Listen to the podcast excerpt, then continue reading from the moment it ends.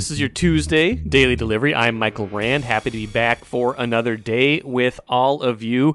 Good show coming up. Jon Marthaler, uh, local soccer writer, podcaster. He's written for the Star Tribune quite a bit and has a piece, a couple pieces actually, in today's paper and on StarTribune.com about what comes next for um, for the U.S. women's national team after their early exit from the World Cup. Also gives you some options for who to watch in. Uh, in the World Cup now that the U.S. is out. He and I will talk about some of those things here in just a little bit, but you can also go read those, like I said, Star Tribune, StarTribune.com. Jon and I will also talk about Minnesota United. They've been doing pretty well lately, scoring a lot of goals. Leagues Cup um, action heating up. Um, match later on here against uh, Toluca uh, tonight, uh, FS1 and Allianz Field. So check that out. And so Jon and I will talk about all those things here in just a little bit have a wild thought at the end of the show. I mean, not a wild thought, a thought about the Minnesota Wild. I just had to correct myself because it sounded like it was a crazy thought I've got the end of the show. It's not that crazy. Hopefully, it's somewhat poignant about Matt Dumba and moving on from the Wild after a decade. First, though, what did I miss? Got some Vikings and some Twins at the beginning. We got to start with the Twins. They stay red hot. They beat the Tigers 9-3, one of those nice little nice blowouts. It's been nice to have some some laughers as we call them lately. They had one against the Diamondbacks, I believe it was the Saturday game where they just, you know, jumped all over them early and could kind of coast the rest of the way, don't have to expend a ton of bullpen energy, can give some guys a little bit of rest towards the ends of games, things like that. And in this one, got off to a 7 nothing lead I think after 2 innings couple of big home runs. Ryan Jeffers, who is becoming very important player for this year's team. I think he's leading them in WAR among position players. That certainly didn't go down after a three-run home run on Monday early in that game helped them build that big lead. Um, he's become really important. He's become um, a starting caliber catcher, and more than that, good defensively, good receiver, and the power lately has been great. Kind of makes you wish maybe that they, didn't have three years and $30 million invested in Christian Vázquez, but Vázquez has been better lately. He's been lauded as a handler of the pitching, and the pitching has been so good, so maybe his value is still there. And, you know, catcher is a position these days where I don't think you can have too much. You, you want two good ones in a lot of cases, kind of like having two good goalies, kind of like the Wild seems like they have right now with uh, with Marc Andre Fleury and Filip Gustavsson, and maybe eventually Jesper Wallstedt here. Um, you don't you can, you can never have too much. The, the timeshare that's required these days, the physical demands, the mental demands of a catcher and playing that position now these days has changed to the point where if you have a couple of guys that can catch 80 to 100 games, that is maybe the ideal setup. And Jeffers probably going to get some DH time here with Byron Buxton on the injured list and with how well he is hitting. So big home run for Jeffers in this game. Carlos Correa, allowed double for an RBI and a three run homer to right field. Ball just kind of kept carrying. I think the wind was maybe blowing out a little bit in Detroit, might have helped Correa's ball, but not taking anything away from it. They'll, they would love to see him get going. He's had some better power numbers lately, some hitting with some balls harder, things like that. The biggest takeaway from this game, though, is that both of those three run home runs, A, they were three run home runs, so they came with guys on base. They weren't just relying on solo home runs. That's not the only way they could do it, even though you know those were two home runs that gave them six total runs, and it's saying they were still relying on the home run to a certain degree. But getting those guys on base in front of the home runs makes those home runs count even more. Turns this into a blowout instead of a laugher. Bigger thing though, instead of instead of a close game, I mean the bigger thing though is that both those home runs came against left-handed starter. Um, they totally they they knocked out Detroit's left-handed starter. They've been struggling all year against good left-handed starters, mediocre ones, bad ones. It had not really mattered. Now they got the you know got to a couple of lefties lately, got some runs up on the board, maybe turning the tide just a little bit. Jordan Luplow. Um, waiver waiver uh, acquisition not too long ago here, a few days ago had three hits in the game. He is brought in specifically to hit lefties. So that piece of it looking up a little bit for them, and everything else just generally looking up for them. Five and a half games up now on Cleveland in the AL Central. Just 48 games left for the Twins this season. That's a pretty good sized lead at this point in the year, especially with the way everybody else in the division is trending. A nice start from Pablo Lopez, who got, you know, shutout, seven shutout innings from Pablo Lopez. He's really rounding into form as the season goes along, looking like he can be a rotation you know, top of the rotation mainstay for years to come. So they've got to be feeling good about a lot of these things where just a week ago, every, the sky was falling, right? Couldn't hit lefties, didn't do anything at the All Star, didn't do anything at the trade deadline, um, losing three in a row to Kansas City, you know, division lead down to a half game. It's funny how things can change in a week. Maybe they'll change again in another week, and we'll be talking about, oh man, leads down to two, can't hit lefties, we're too reliant on the home runs, the starting pitching starting to crumble a little bit. You never know. Right now, though, it feels like they're going pretty good, and uh, feels like this will be a team that's starting to maybe trend upward over the last couple months of the season. Now, the Vikings, on the other hand, released their first depth chart. I want to get into that a little bit. Official, unofficial, however you want to term it.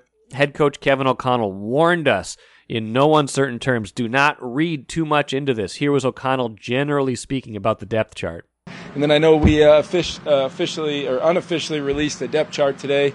Uh, the first one, well, we're very much into uh, the competition, right in the meat of the competition phase of training camp. I would not uh, uh, over evaluate any one particular area. Uh, we got a lot of jobs guys are still fighting for, and, and we're going to allow not only our practices, but joint practices and preseason games to play out before we make any final determinations. Now he's right, of course, right? There's still a month before the regular season starts. They have not had a joint practice. They've not had a preseason game yet to even really see these guys in uh, in, in a real setting. So I get it. He's right. We, we're not going to read too much into this, but if we're going to read something into it, I think one area that we can kind of pick out is running back. So it's interesting to see how that depth chart shakes out. Alexander Mattison at the top right now, number one. No Dalvin Cook anymore. He's been at the top of the depth chart when healthy pretty much since he came into the league six years ago. Now, he's gone, of course. Um, salary cap casualty, moving on. Alexander Mattison here is the starter now. Number two on the depth chart right now is Kene Nwangwu.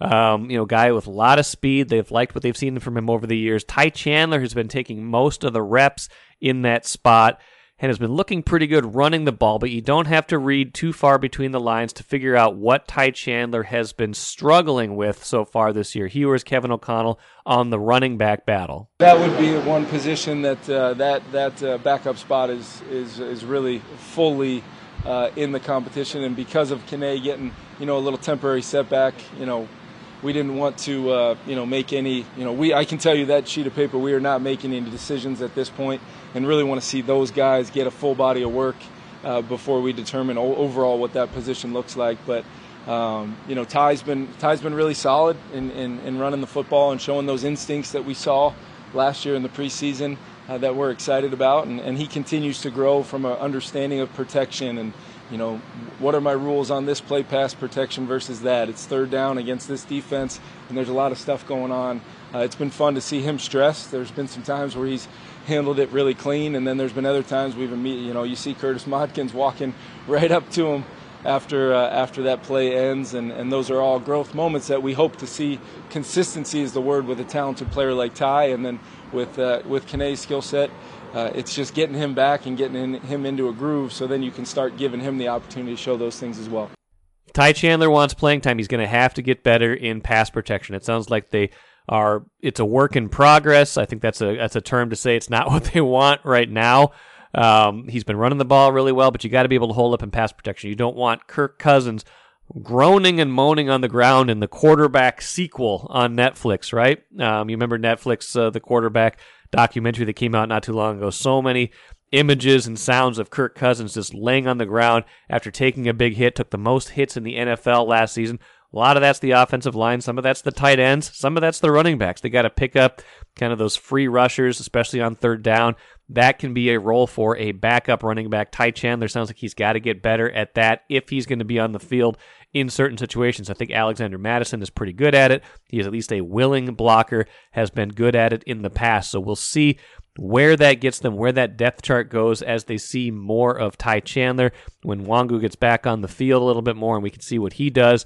But you got to be able to block. You can't just run the ball in this league. You got to be able to block, and that will go a long way to determining the final, for the final depth chart. Even if we promise that we're not overreacting right now. MGM Wine and Spirits is the choice for savings, service, and a great selection of spirits, premixed cocktails, wines, and of course, ice cold beers and hard seltzers. With over 30 locations throughout the Twin Cities and beyond, there's an MGM near you. Head to MGMWineandSpirits.com to find a convenient location in your area. Get social. Follow MGM on Facebook and Instagram for all the latest news and trends. Make great moments with MGM Wine and Spirits, your locally owned and operated choice for over 50 years. Save time, save money. Shop MGM. Let's bring in Jon Marthaler, local soccer expert. I hope I can call you that. Um, does a lot of writing and podcasting about soccer here in the Twin Cities had him on a couple weeks ago, maybe it was before the World Cup started. Um, Jon, it feels like everything you said before the World Cup started, especially about the U.S. team, more or less came true, and yet it still feels disappointing that they're out in the round of 16. Um, explain why I feel that way. Well, I think it's fair to say with the U.S. women's national team, there's always sort of a desire to find a find a crack in the facade with a team that has won the last two World Cups. And so before the World Cup, we looked at them and said, well, they've got a lot of players out hurt. They're sort of they're in in between eras a little bit. They've got some older players, they've got some younger players. I did not think their defense would be good, and I was wrong about that because they only gave up one goal in four games. So Naomi Girma was the the star of the tournament for the U.S. women's national team. She's 23 years old, and she's going to be the starting at center back for the Americans for the next dozen years. Um, but at the same time, you say all these things. We said a lot of the same things before 2019 when they were talking about repeating, and they just came back and won the whole thing. So I think for the for the most part, we could find a lot of reasons before the tournament that the U.S. maybe wouldn't win, but I think there was still some expectation that even if they didn't win, they would be there or thereabouts because they're always there or thereabouts. They've never finished worse than third at the World Cup. This is by two rounds their worst showing ever. So to have them go out on penalties to Sweden again, this happened in the 2016 Olympics and it's happened again here. It's obviously disappointing. And I think the other thing that was particularly disappointing, not just about the result, but the way they played was frustrating and confusing in a lot of ways. So even even for the result, I think it was disappointing overall.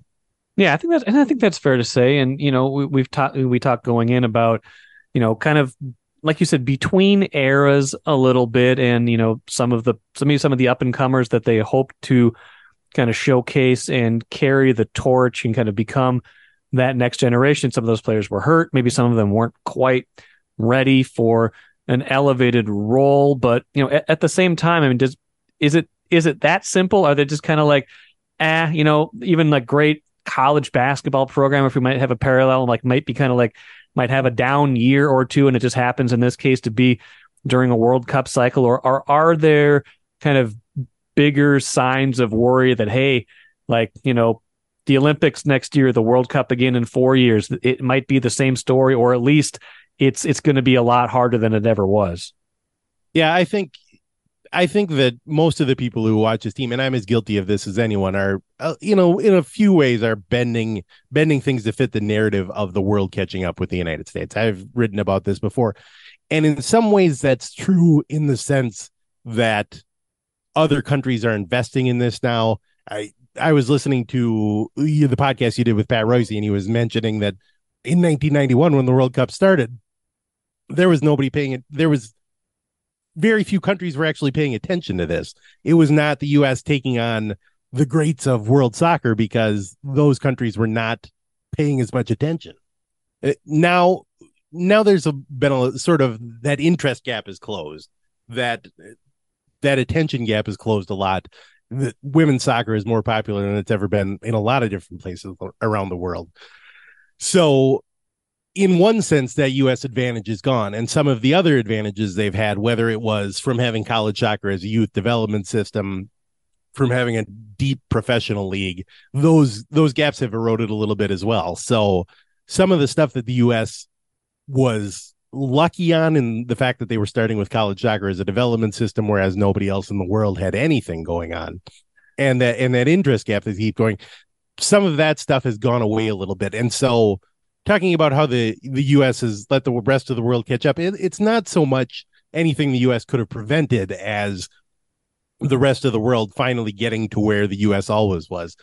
What they have to do now, and what they're going to have to figure out, is how can they continue to continue to develop things in the best way without falling behind these countries that are finally starting to take an interest. And I'm especially talking about the European powers, like whether it's England or the Netherlands or even the countries that still haven't caught up, like Italy or Argentina or even Portugal a little bit, that still have some development work to do. But as as women women's soccer is only going to grow towards that and towards those countries being involved in this. All that aside, tactically speaking, I think there's been questions about this team in the past, and they kind of overcame that with their excellence, with their attitude, with just the the belief, and really the you know the results that they were just better than everybody else. Now that the gap has narrowed, maybe some of the tactical ideas, some of the coaching they're getting, that gets exposed more. What what did you think about that? I mean, it, I mean, from what you wrote in, you know, it's online, startribune.com and in Tuesday's paper, I believe. Once you wrote, I mean, basically, like they're probably going to be looking for a new coach because this just this cycle just did not go well, and they looked outclassed in a lot of ways from a tactical standpoint. Yeah, you can say whatever you want about Vlatko and Andonovski, their coach, but if you have the worst ever U.S. performance at a major tournament, he's there's no way he's going to stick around. Everyone expects him to get fired. I don't think, as we're talking right now, I don't think he's officially been let go, but I don't think there's any chance that he's going to stick around as a coach. He's been he's been around for an entire Olympic slash World Cup cycle. Keeping him on to go to the Olympics next year just seems pointless at this point. Um, I don't know, I don't know where they'll go next, but in this tournament, the, the knockout round game against Sweden, they finally switched it up a little bit and played a different formation. But the first three games, they stuck with virtually the same lineup. It was virtually the same setup where they were basically playing five people up front and five people in the back and nobody in between and just trying to play the ball up the wings and hoping for wings to beat people off the dribble and create something from there. It just it was a strange use of what you would have thought would be some talent they had in the midfield, whether it was Rose Lavelle or Lindsey or Ant, to actually control the ball and get on the ball in the midfield. They just sort of gave that up, and both Portugal and the Netherlands just sort of overran them there. And not being able to make that adjustment or make a substitute or do anything to affect that really is what ended up hurting them. That makes sense. And if we were talking about just, you know, we're talking about, you know, tactics, we're talking about things like that. I mean, any, you know, how much to your, um, you know, maybe this wouldn't have mattered too much in the end, but, you know, finishing second in the group, which, you know, was necessitated by those last two draws and they got passed by the Netherlands. If they could have beaten Portugal, they'd be, you know, they'd be ahead in in the group more or less. Um, if if that's if that's different, how how do you how do you imagine um, the result? Would the result have been different if they got to play the the lesser team? They didn't have to see Sweden right away, or or is this just an an inevitability that they would have gotten exposed at some point? Well, I I'm I'm trying to remember the bracket off the top of my head. I'm pretty sure the Netherlands, who won the group, ended up playing South Africa, which would have been an easier game for sure. And I think you, while the U.S. and Sweden, it was a little bit more evenly matched because there's always the chance of what happened happening, especially with Sweden, which has been sort of a nemesis for the U.S. South Africa, I think the U.S. would have been heavily favored. That said, the Netherlands is coming up against Spain in the next round, so Spain is Spain is Spain and they've got their own problems, but I don't think you would have looked at the US and said, well, now that they've only got to go through Spain and then I think I can't remember who, uh, Japan maybe in the next round they would have been in the same side of the bracket anyway. Getting those teams, I don't think you would have looked at it and said, well, they would have had a very easy run through right. the tournament, but if, if only they hadn't had to play Sweden, they would have come up against this kind of problem at some point anyway. So, a couple more things on this that I want to pick your brain on a couple of Minnesota United questions before we go. Um, we know what happened right now. We know this wasn't their year for whatever combination of things that happened. You know, as we think though about one year out, four years out, if we're thinking about the Olympics, we're thinking about the next World Cup. What you know, what is what's optimistic still about this about this team, and what and what are the particular challenges as they try to kind of get back at least to this spot that they want to be? Yeah, we're we're we're sort of on the verge of that generational change that we talked about especially when you're talking about the players some of the faces that everybody that everybody knows are going to be gone megan rapinoe retired right after her final world cup game julie ertz has already said that she's done with the national team alex morgan said did not retire. Specifically, said she was going to keep going, but she'll be 38 the next time the World Cup comes around, and I can't imagine that we'll see her again at a World Cup. So some of these, some of the young players we mentioned, Naomi Girma, they have a lot of young attackers. Uh, Sophia Smith was obviously one of the one of the standouts. Trinity Rodman was in the starting lineup most of the games as well. But they've got Alyssa Thompson. She was just 18 years old at this World Cup. She didn't get a lot of playing time, but obviously she's one of the N- NWSL's up and coming attackers. And then we talked a lot about injuries, but Mallory Swanson was their breakout star last year. She's 25. Catarina Macario was sort of the the next big thing. She was injured. She's 23. So these are these are attacking players that they're going to depend depend on in the next cycle. And when when you move back a little bit, they still have players like Lindsey Horan is on the right side of 30. Rose Lavelle is, I think, just past 30. Some of the other players, Chris, eh, you know, obviously players players in all sports age better than they used to. They age better than when when we were kids, but some of the other players like Crystal Dunn are on the wrong side of 30, but still in that still in sort of that prime that they're still potentially going to be part of the team for the next one to four years. So they, they they've still got a core. It's just a matter of getting back to doing what they do well. And it also depends on who the no, new coach is because we don't know where they're going to go with that. So these aren't players like on 1960s Topps baseball cards or old hockey cards that are 28 but look like they're 62. I know. Every one of them looks like they've been smoking four packs a day since they were 12 years old. those old those old baseball cards are just so depressing. And hockey old hockey goalies, they they took a lot of I mean, they didn't wear masks. They didn't wear masks for a while, Jon. It was, remember, it was crazy you remember Keith Atherton from like the 87 yeah. Twins? With, do you have the big glasses? Do you have big yes. glasses? Yeah. We should we should look it up because he probably was like 22 years old, but he looked like he was 39 years old. At least. At least. Um, so if you're if, say you're you you've only been watching the US matches, but now that of course is not possible anymore. Who should you be either rooting for, interested in? Because this this cup is far from over. We still got a couple weeks left. What what else is there to watch? Well, I think the most fun team to watch right now is Australia, just in terms of the viewing experience because they're the home team and the whole country is getting behind them. You and I both have young kids. I don't know if you have Disney, but your kids probably love Australia already if they love Bluey. That that one's for all the all yes. the dads out there. Yes. We can talk about Bluey all night, but so we're blue in the face. Sorry. I, dad joke. It's a dad I'm joke. So well, it's part of the dad segment. Part of the part of the dad genre. It's what we do. I, I think Australia is the most fun team to root for right now. I think the best team left in the tournament is Japan. They I, I wouldn't say they were one of the favorites coming in, but they've absolutely been the best team at the tournament so far. They dominated the group stage. They waxed Norway the other day in the in in the first game. They got Sweden next, and I, I think they're the team to beat right now. And as far as other rooting interests, you, you've got a couple of underdogs left. As we're talking right now, Morocco's still in the tournament. Jamaica's still in the tournament. Colombia's still in the tournament. Colombia plays Jamaica, so one of those teams will still be left. Morocco plays France tonight, later tonight. By the, by the time this podcast is around, you'll know who won. But um, those underdog stories, I think, are still something to root for as well. Because beyond that, you've got a lot of sort of traditional European powers, and I, at least for me, Europe gets everything in soccer. I'm, yes, they do. You, you get tired of hearing about Europe. I'm anybody but UEFA. That's that's the bandwagon that I'm on. And so as the tournament goes on, it's underdogs, it's Japan, and of course cheering for the home team in Australia. I think is always fun. Couple loons questions for you before we go, Jon Marthaler. Have have they found something special here in in Bongi, or is this just he's a he's a Leagues Cup uh, phenomenon? He's got what six goals in these three Leagues Cup matches, but he's also played pretty well he's he's he's scoring. He's got 14 total goals this year. I think. Like what? How, what, what do we what do we think of of what he's providing, and is this sustainable? Well, I mean, scoring six goals on the wing in MLS is pretty good, regardless. But if, you look at his sort of underlying numbers and his expected goals numbers, he's been maybe the best winger in MLS this season in terms of getting into the positions to score. He just hasn't had that finishing you put him in a cup competition and he can do nothing but score. He's got six goals in three matches in the Leagues Cup. He scored two in a US Open Cup game against Philadelphia earlier this year.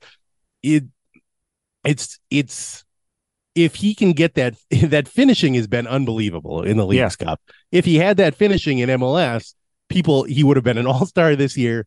People would be talking about him as one of the best young players in the whole league. So even e- even without those goal numbers in MLS, I think they've they've really they've really got something good this year. Last year, it was his first year in America.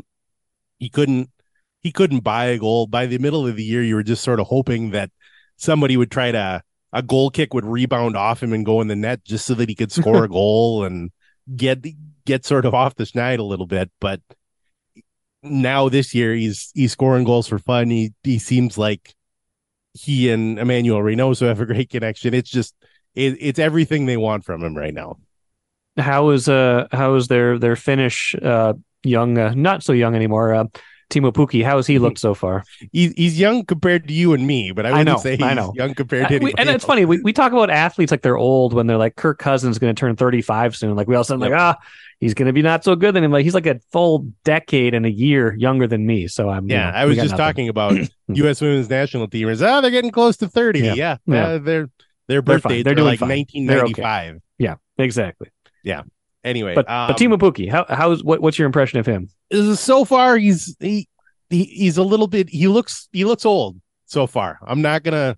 I, am not gonna lie. We'll we'll see how he rounds into into shape. He just finished a an entire season in the English Championship, which yeah. is known for being maybe the most grueling league in the world. So it's it's a little bit disingenuous to just say, well, you know, he, he looks like he's old and tired. Well, he's he is tired. He played how many games this year in in England and then came over here. But that said, in one of his first games, he had a breakaway and scored, which automatically puts him above about four MNUFC forwards in the past. He's above Mender Garcia, who's still still around. He's had Mender Garcia's had about four breakaways this year and hasn't scored on any of them. Adrien Hunou had about 15, it seemed like last season and never scored. So just by his ability to beat the keeper one on one, he's one of the best forwards MNUFC has ever had. That's uh it's faint praise because they've been searching for that uh, that finishing forward for about five years since they it's it's the curse of Christian Ramirez still, right? Yep. And Christian Ramirez scored in the League's Cup game the other game the other day against them. Of course so he did. Of course he did. Well, was... yeah, I, I still I still don't make don't know what to make of the Loons this year, but they're they're they're a little bit more interesting now that they're scoring a little bit more. If they can never if they can never figure that out, it, they'll they'll they'll perhaps be dangerous. But it is still the eternal question of will they get enough offense, especially when it matters the most. And you know this the League's Cup is fun because they just they just won effectively a playoff game. They won a knockout round game. There you go. So there you, there you go. Well, for all things soccer, we always turn to Jon Marthaler. Appreciate the time again today. Uh, Am I in well. the five we'll, timers club now? What's that? Am I in the five timers club now? I don't know. If you are, I've got a patch for you. I've still got some oh, patches yes. if you'd like one. Finally, like when did yeah? I got my members only jacket ready, and there you go. We'll, we'll attach it to. I, I, got Chris Hine the jacket with the with the patch on it, but the I, I, offered to other people. Nobody else seemed as interested in it as Chris Hine. I think he's got the he he was the first one, and he kind of has that Saturday Night Live history. He wanted he wanted the jacket pretty bad. So I don't know if he still wears it or not, but I can get you the patch I'm, at the very least. We've got some extra patches. Yes, that's all I've ever wanted. Okay. I can be I can be done now. Awesome. All right. Thanks again, Jon. We'll see you soon. Thanks, Mike. Good stuff from Jon. I think bottom line is the U.S. women are going to be fine. I think this was just kind of a down cycle, uh, a, a confluence of factors that caused them to get bounced early. The, the rest of the world catching up to a certain degree. The U.S. kind of being between, kind of between rosters right now. Maybe too, little bit too much young, a little bit too much old, not enough in the middle. That won't be the case in four years. They've got a lot of talent. They've got a lot of invested in this. I think by 2027 in the World Cup, we will see a much different story, but they've got to go out and do it. They got to get better tactically. Seems like they might need a new coach, maybe definitely need a new coach, and they, have got to, they got to reckon with their place in soccer right now as it stands. Let's finish with the cooler. I don't want to just let Matt Dumba's departure go because we haven't really talked about it that much. Didn't get into it with Royce on Monday. But even if we knew this was coming, we knew Matt Dumba was not going to be with the Wild this year because of the way the salary cap shakes out. He signed like a one year, about a $4 million deal with Arizona. Even that's too much for the Wild right now, unless they would have traded somebody or shed some other salary.